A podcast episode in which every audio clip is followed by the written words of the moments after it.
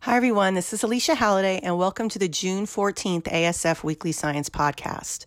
On today's podcast, we'll talk about a partial resolution to the quote, does Prozac cause autism, unquote, debate, and a summary of ways that environmental factors can be working with genetics to trigger those mysterious de novo mutations.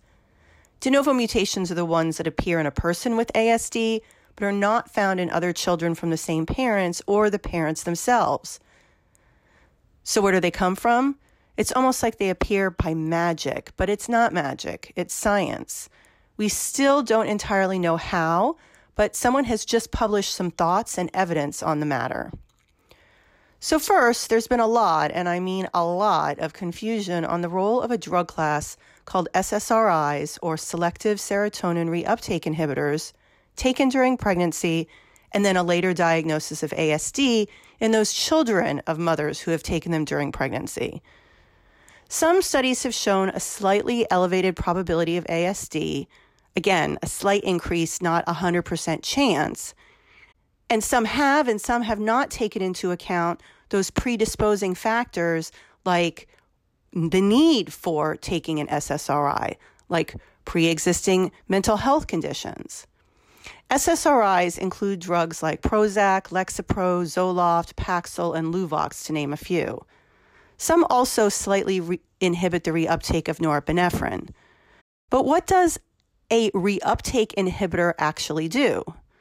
Well, when one neuron releases a neurochemical into the synapse, it activates or turns something on or off the neuron it is attached to. It should happen quickly and it should be done efficiently. This neurochemical shouldn't malinger in the synapse. It should stay, have action, and then be taken up and recycled. This makes for an efficient system. But some people who don't have enough serotonin need a way to boost this action. And one way is to release more serotonin into the synapse, which has a lot of side effects, or slow down the reuptake of the serotonin in the synapse allowing it to stay and act longer. Most of these SSRIs inhibit the reuptake of serotonin, meaning the serotonin that's already there can stay longer and have a longer action. Most of them, however, these drugs take a few weeks to work, suggesting that there's something going on, like changes in the number of reuptake pumps or longer lasting gene expression changes, they may also trigger other brain systems to work, which takes longer than one dose or one pill and longer than one day. But this podcast isn't about SSRIs and how they work, so I digress, but I'll move on. As I mentioned, there has been some debate in this area. Some studies have shown a small but significant link between SSRIs and later autism diagnosis, and some have not. Some have looked at the psychiatric conditions of the mother when they've done their analysis, and some have not. One article in the Journal of the American Medical Association said that SSRIs are associated but not causative of autism in offspring. As I mentioned, yes, SSRIs are associated with an increased probability of ASD. However, not all studies take the genetic susceptibility of having a parent or a mother with a psychiatric issue requiring SSRIs in the first place into account. This is a great example of a gene environment interaction question. Is it the genetics or the predisposing condition like anxiety or depression, or the environment, the SSRI, or some combination of them both? I think the question goes way beyond scientific. Women with psychiatric conditions need treatment. They may need an SSRI. They should have firm scientific answers on whether or not that SSRI hurts their fetus. I actually don't like the word fetus. I don't know why, but I don't, but it's accurate, so I'll use it. Mothers need information that has taken into account the confounding factors like their predisposing psychiatric issues, which they cannot change and which make it worse if they go off their meds. This is obviously a tricky question, which is why I'm glad the Study to Explore Early Development, or SEED, a project funded and run by the CDC, tackled it using their design. They looked at two to five year olds, about 4,000 of them, and looked at them and decided whether or not they had a developmental delay, an autism spectrum disorder, or if they were typically developing. They collected them from all over the country. They also collected information from the parents in a caregiver interview, including medications taken by the parents, any diagnosis of ADHD, anxiety, bipolar disorder, eating disorder, self injury, personality disorder, or any other psychiatric diagnoses.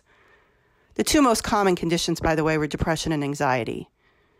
Using advanced statistical analysis, and if you care about this analysis, email me and I'll send you the article. They found that mothers with psychiatric conditions, regardless of SSRI use, had an elevated odds of having a child with either ASD or developmental delays. Maternal psychiatric conditions during pregnancy were most strongly associated with ASD and developmental delay without a comorbid intellectual disability.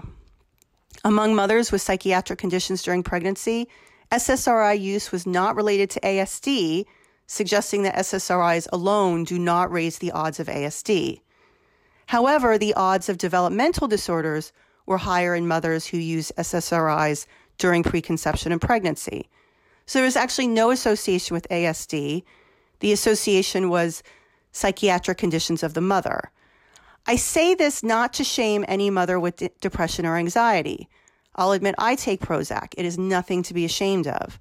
I think it's important because I strongly believe women should not be shamed out of taking medication if they need it while they're pregnant. Does that mean that the study that found links were wrong? No, but many of them were not able to disentangle the use of SSRIs from those pre existing psychiatric conditions. And that was a problem.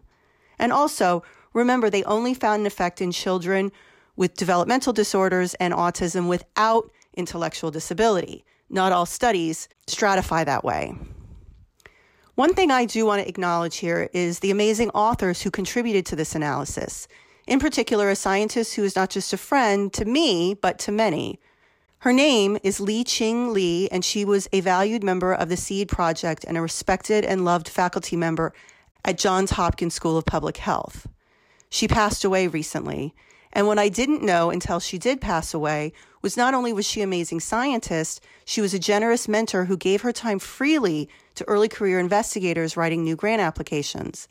She was born and educated in Taiwan and moved to the United States.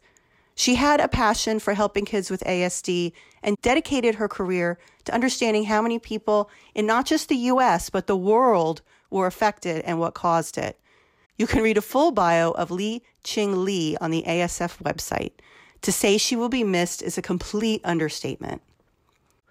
But this is just one example of a gene environment interaction that didn't look directly at genetics. The genetics were studied by looking at predisposing psychiatric conditions. There is a class of genetic mutations found in people with ASD, not everyone, but a big chunk, like up to 15%, that are related to a mutation is called de novo. De novo means new. This means that you can't see this mutation in either parent, but boom, it's found in the child.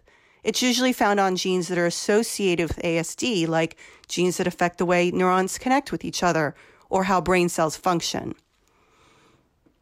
So, if they're not found in either parent, where do they come from? There are actually some environmental factors that increase the probability of ASD in large sample sizes consistently and across the world, again, not causing it completely, but elevating the probability. So, how are those interacting with genes? Does it happen in pregnancy or before pregnancy? This seems to be a question that has yet to be answered.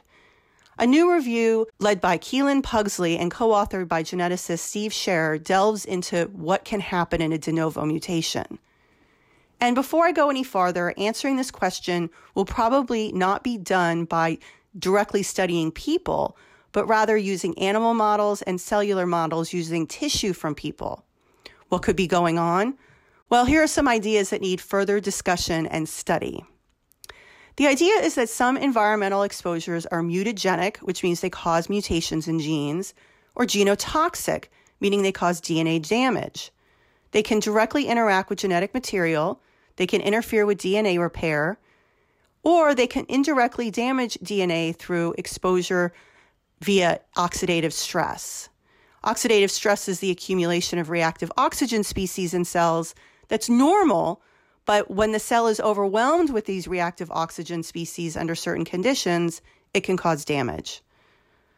Some examples of chemicals that can do one of these three things is valproic acid, an anti seizure medication associated with autism, air pollution, also associated with autism, and some heavy metals. Also involved in this process could be maternal diabetes as well as parental age. These are non chemical environmental factors that also have these mechanisms of action. Also, of importance is that the effects can happen even preconceptually when the eggs and the cells that make sperm are forming in either the embryo of the mother or the father who may 20 to 30 years later go on and have a child with autism. Or, in fact, it can happen in the embryo itself. So, let's quickly go through some of the mechanisms I just described. First, altering the DNA structure. These mutations are caused by breaking the double strands of DNA, which result in a loss of stability of both strands of DNA.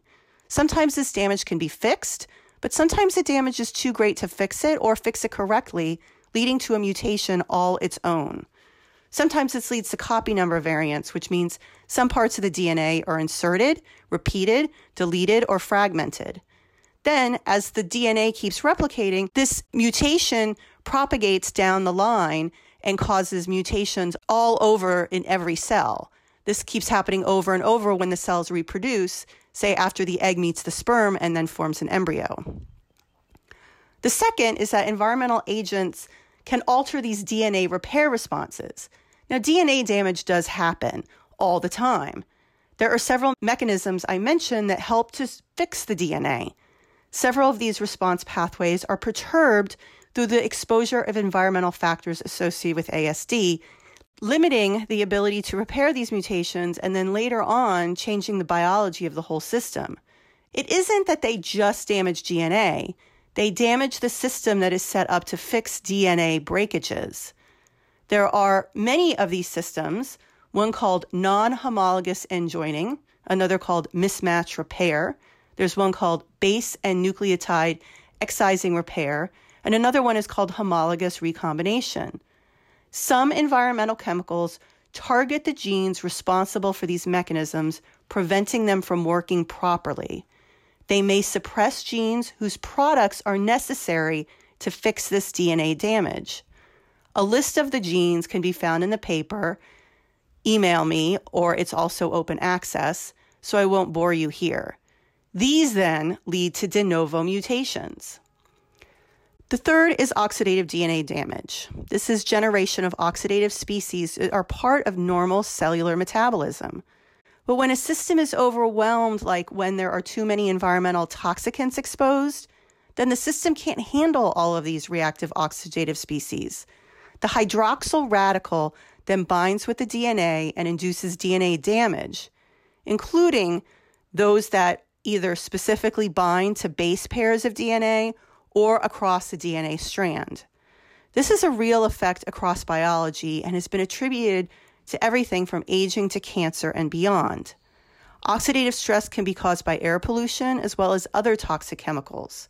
Particularly, oxidative sp- stress in sperm cells and eggs during the pregnancy of those mothers who go on to have children with ASD are particularly vulnerable. The last one is epigenetics, and epigenetics cannot be undervalued. If DNA is the piano, epigenetics is the person playing the piano. Different environmental chemicals tag onto DNA to turn them on or off. If you turn them on or off during critical periods of brain development, you could have lifelong issues. The mechanism of epigenetics that's been most studied is DNA methylation, where an environmental exposure causes a methyl group to be attached to a CPG area in the DNA and turns off the next sequence of amino acid or genes. Normally, they turn off, not on. But there are other mechanisms of epigenetics which are really poorly studied in ASD and need to be.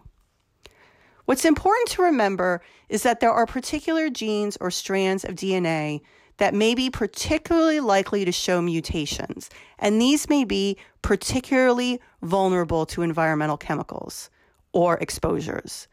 About 6% of the human genome are known to contribute to a molecular dysfunction across different clinical phenotypes. Now, this means 6% of the human genome can contribute to cancer, can contribute to asthma, can contribute to diabetes. One type of DNA structure that's especially vulnerable are called tandem repeats. This is the repeat or three or four of the same amino acids over and over again that happen in the DNA under normal circumstance. What's important is that the tandem repeats are associated with ASD. That was one of the major findings in two different labs just last year. And the discovery was made just last year because the technology of finding the association between these DNA repeats and ASD was really sophisticated and required a lot of technology and knowledge and information sciences i.e., computers. One reason it's also been so hard to study these DNA changes is that it requires the collection of genetic information from parents, maybe grandparents, and both children, not just the one with ASD. This has actually been rare until relatively recently. It also involves the assessment of the entire genome or specific parts of the genome called whole genome sequencing, which is not only expensive but incredibly difficult to analyze. We need big numbers. So, possibly model systems are needed to study the individual effects of each toxicant system with particular DNA repair or epigenetic mechanisms. Finally, if it's preconceptual, like sperm or egg, good luck. It may be easier to get sperm from a father, but try getting an egg from a mother. It's quite the process, especially an older mother who may not have any eggs left. No offense, I'm one of them.